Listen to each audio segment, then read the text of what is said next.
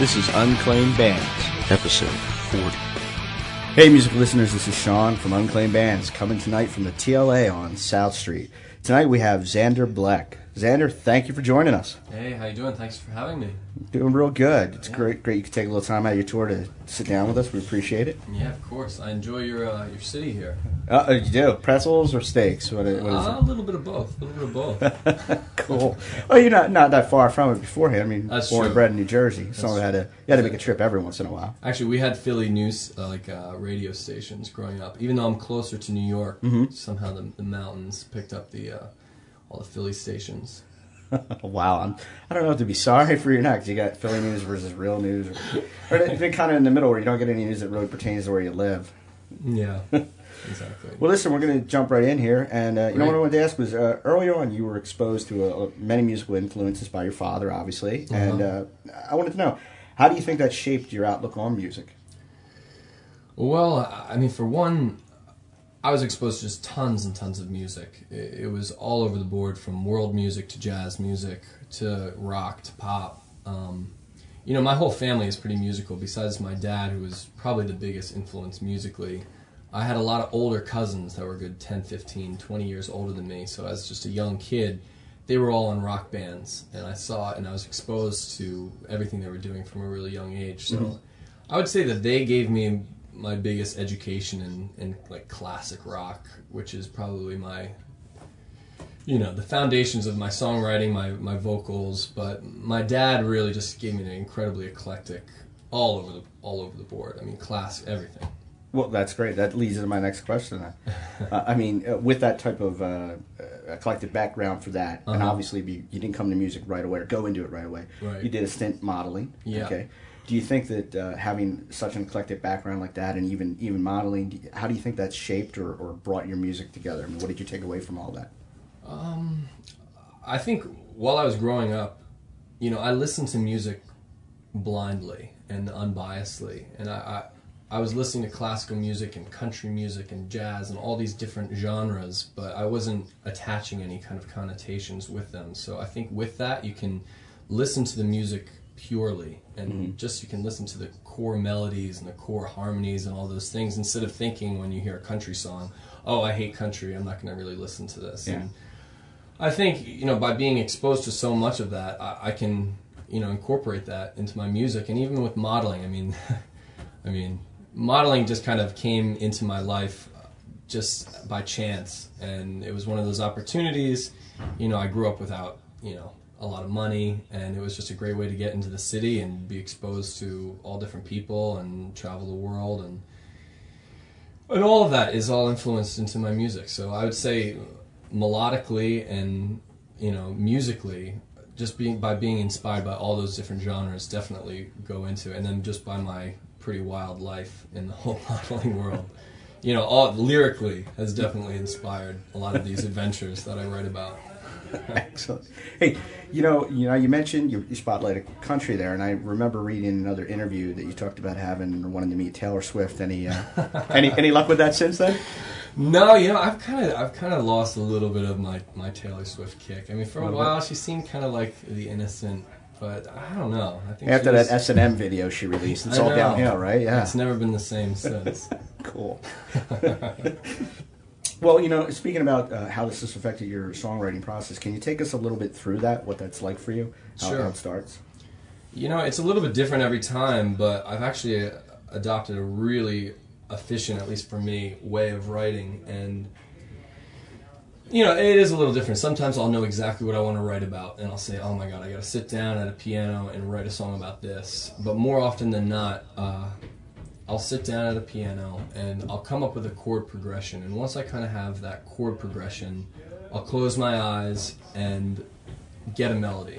And to me, melody, I think, is the number one most important thing. That's that's what people are going to remember. That, those are the hooks. That's like the big thing. And then when I have that melody, I will think, what does this melody make me think of? You know, when you can think of music and melodies as colors and visions and people and images, I think that really helps define what I want to write about. Mm-hmm. So, more often than not, it's definitely the chords come first, and then the melody, and then the lyrics. But when I'm working with producers and someone builds a track for me or something, without maybe just hearing it once or twice, I'll just go right into the vocal booth, put on headphones, and essentially freestyle. And I'd say probably seven out of eight songs on my record were, were written on the spot in that way. And you know, after I'll be singing mostly gibberish or whatever, but sometimes those key words that'll just roll off your tongue in the spur of the moment, they end up like sticking. And it's it's just a, it's a very interesting process, the songwriting process. But that's that's been the most beneficial for me. That's great. I mean, I hope you document that sometime. Yeah, yeah, I, I have some good videos. I think I think a lot of people feel like they've got to like you know like write the lyrics, do Right. the melody, you know, very Right. methodical like that. But It's interesting too because I have a lot of these. You know, everything's digital now. You just have recordings of everything, and it's interesting to listen back of the very first time I'm ever actually in the vocal booth freestyling because I'm just spitting out words and singing them within you know locked into the rhythm, and it's just very interesting to see how a song can evolve over time. cool, cool. But that's where we're at 2012 of songwriting. Yeah, exactly. And you know, you can use. There's so much technology. I mean, just even my iPhone. I'll sometimes I'll I'll be walking on the streets of New York mm-hmm. and I'll have a melody in my head. I just you know hit down on my record. Don't even take my headphones off and record right into my phone. Dig that up a couple weeks later, and it turns into a, a real song. So. We live in this world now that you're always able to be creative if you want to utilize technology, and I think that's a definite. yeah, no more writing down on napkins or something like that. Yeah. exactly. Well, I mean, there's a little of that too. So you kind of just bring everything all together. Cool. Well, I'll tell you what. Uh, why don't we listen to one of your songs? Great. Well, great. what are we going to hear? Uh, let's have a listen to uh, this is uh, "Temptation," which is my first single produced by Red One. All right, this is "Temptation" by Xander Black. This that turns me on. A life is a playground, decide to stay strong. All this temptation, can it be wrong? It's pushing and pulling, but it turns me on. It turns me on. It turns me on. It turns me on.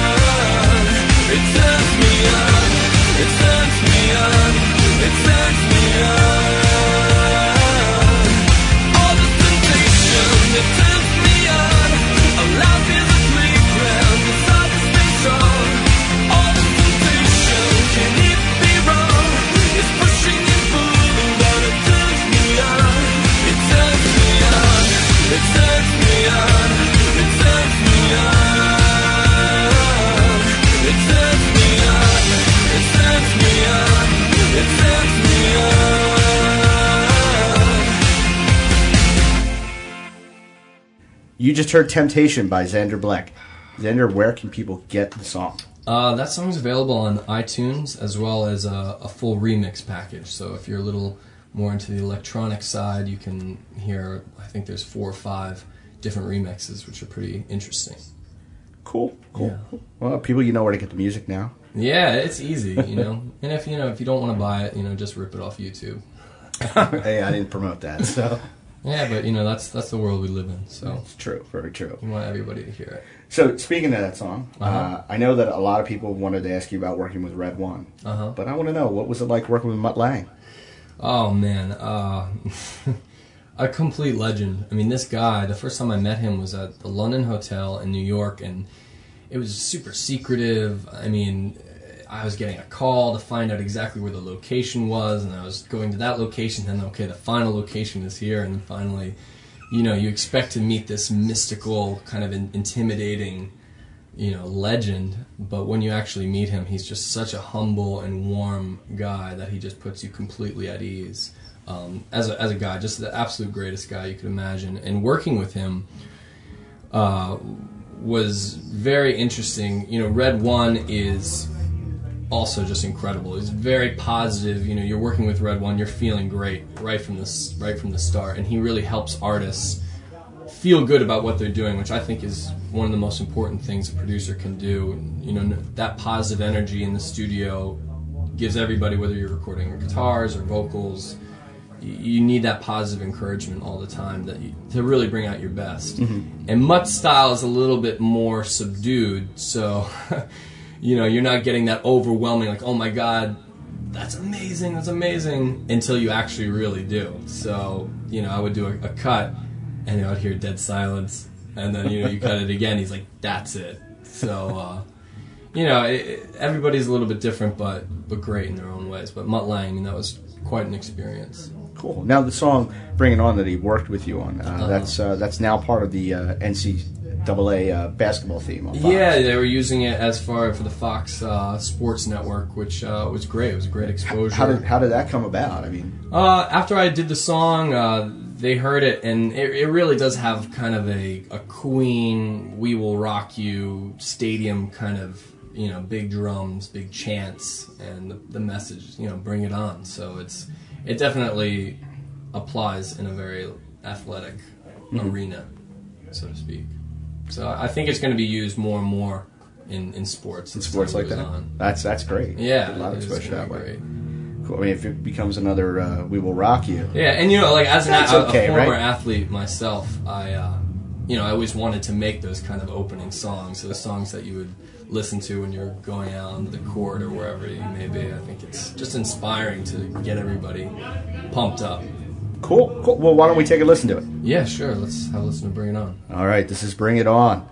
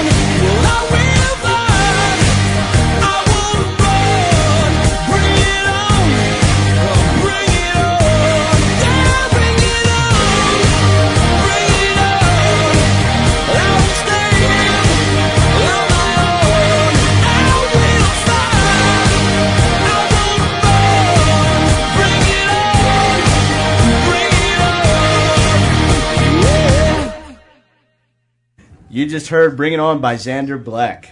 Xander, where can people keep finding out where you guys are going to be at? What you're touring? What's Uh, the best place? Well, XanderBlack.com, you know, is always is always there. But Facebook.com slash XanderBlack, um, Twitter.com slash XanderBlack. Th- Those are probably the best day by day if you really want to keep tabs on where me and the band are going to be. Well, that's definitely what people want to do. We Yeah. want to do that for you. So become a friend. Excellent. um, so your new record you're working on, Monument. Yeah. Uh, you know, when, when when do you expect that to be coming out? Uh, I, I would. There, there hasn't been an exact date put on it yet, but I would say in the very first half of 2013, we're putting on the finishing touches now, and I honestly could not be happier about this album. I, I think it's. I mean, it's a lot of years. It's my whole life in the making, and it's really a staple of everything that I've kind of gone through, all the stories to get to this point of my life, and musically it's it's everything I want because it's a little bit of rock and roll, it's a little electro, it's a pop, it's you know there's big stadium anthems, and I think it's going to be a lot of fun. Okay, so I read that uh, for a lot of this you recorded it while you were on tour over ten Yeah. different countries. Yeah. Uh, did you find it difficult to record that way? I mean, break up of the process, or Um, yeah, it was a super super unique recording process. I was on tour with Lady Gaga with Red One, who was pretty much following her city by city, and you can imagine the kind of schedule that she has. So she would use the studio during the day, and then she would leave, go to the arena, and do a, a stadium show, and I would be uh, there and recording at night. And you know, we did this back and forth through Paris, through London, through Barcelona, through Nice, uh, Amsterdam, Stockholm, Helsinki, um, Milan. I mean, it was just insane. And I mean, I love to travel, so it was really great. But you hit a point. I mean, Trevor, who's uh, Red One's engineer, so most of the time, you know, I'm looking through the glass, seeing him at the computer on the other side with my headphones, and uh, just a funny moment.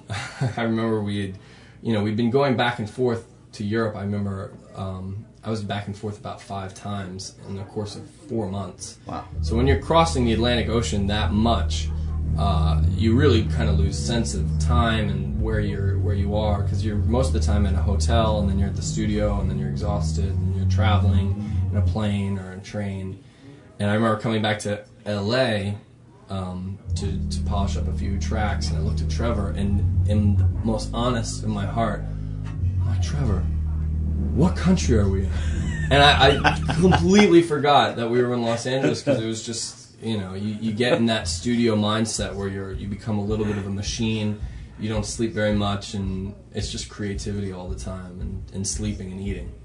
Well, along with the creativity piece of it, Uh-huh. did you find that from when you when you envisioned and started to record this record with traveling uh, to that many countries and, and in that type of manner, did that change the the shape of the record from what you really originally envisioned? Uh, we stayed pretty consistent on what we wanted to achieve, and, and really what that is is I, I wanted to bring the classic rock and roll that I grew up really loving and idolizing, especially vocally, and bring it into the, the new age, which we're in right now. And I feel like some there hasn't been a band or any artist that has kind of captured that primal and soulful magic that so many bands of the 60s, 70s, and 80s had Yeah, I would agree with you on that. and I feel like the timing now couldn't be better to create that both in the studio and, and live. And I, I, I have to say, I couldn't be happier with. I have this phenomenal band with really, really talented musicians, and we operate a little bit more as a band than kind of a, uh, a solo artist, which is what I've always wanted anyway. I mean, there's nothing I ever wanted more than to be in a Coldplay or U2 type band. I mean, I love that camaraderie, and I love when that camaraderie can translate on stage. And you know, I, I feel like the audience will connect to each individual of the band as much as they connect with me, and I think that really brings something special, definitely live to the music. Um, but yeah, the traveling and everything, it uh, it definitely shaped things. Not so much differently, but just you know now when I listen to these songs, it's like oh man, I cut this verse in Stockholm. It's like oh, and I cut this chorus in uh, in L.A. And it's just funny just to have the diversity. You know, as long as you're sitting on the same mic, and I mean, again with the technology, you open up a laptop and Yeah. you can be anywhere. It's true, very true. So it's just it, it, it's been an incredible process, and it's really it's almost overwhelming to reflect on because it's just it's just hard to believe how much work and how many exciting adventures even just throughout the making of it I've had. Well, what's uh, what's next for you now? Well, I plan on taking over the world in uh, 2013. Re- Remember us when you when you do that. okay? Yeah, of course. In six months, we should do this again. Be really interesting. No, I'm really just uh, making sure all the uh, all my ducks are in row. Really plan on hitting this new year running really getting my message and my music out to as many people as possible. I, I want to be performing live um, in front of bigger and larger audiences. Um, I want to travel. I want to keep spreading the music. I mean, it's like going on any kind of campaign or, or something to really get that message out. And I think we have a really strong message, and I'm excited for people to hear it. All right, excellent. Yeah, so expect you know some features, expect uh, lots of different music videos, expect live shows, pandemonium, fireworks. cool, cool. Maybe Debauchery, sacrifice, rock and roll. Yeah. All the Should things good. that are rock and roll. cool. Well, I want to thank you for taking your time to uh, to join us and Yeah, sit down and talk with us for a little bit. Okay. Hey, everybody. This is Sean from Unclaimed Bands with Xander Black. And uh, until next time, we'll see you then. Take care, guys. The statements, views, and opinions expressed in this podcast are solely those of the individuals and in no way reflect the views of Unclaimed Bands, its parent company, or subsidiaries.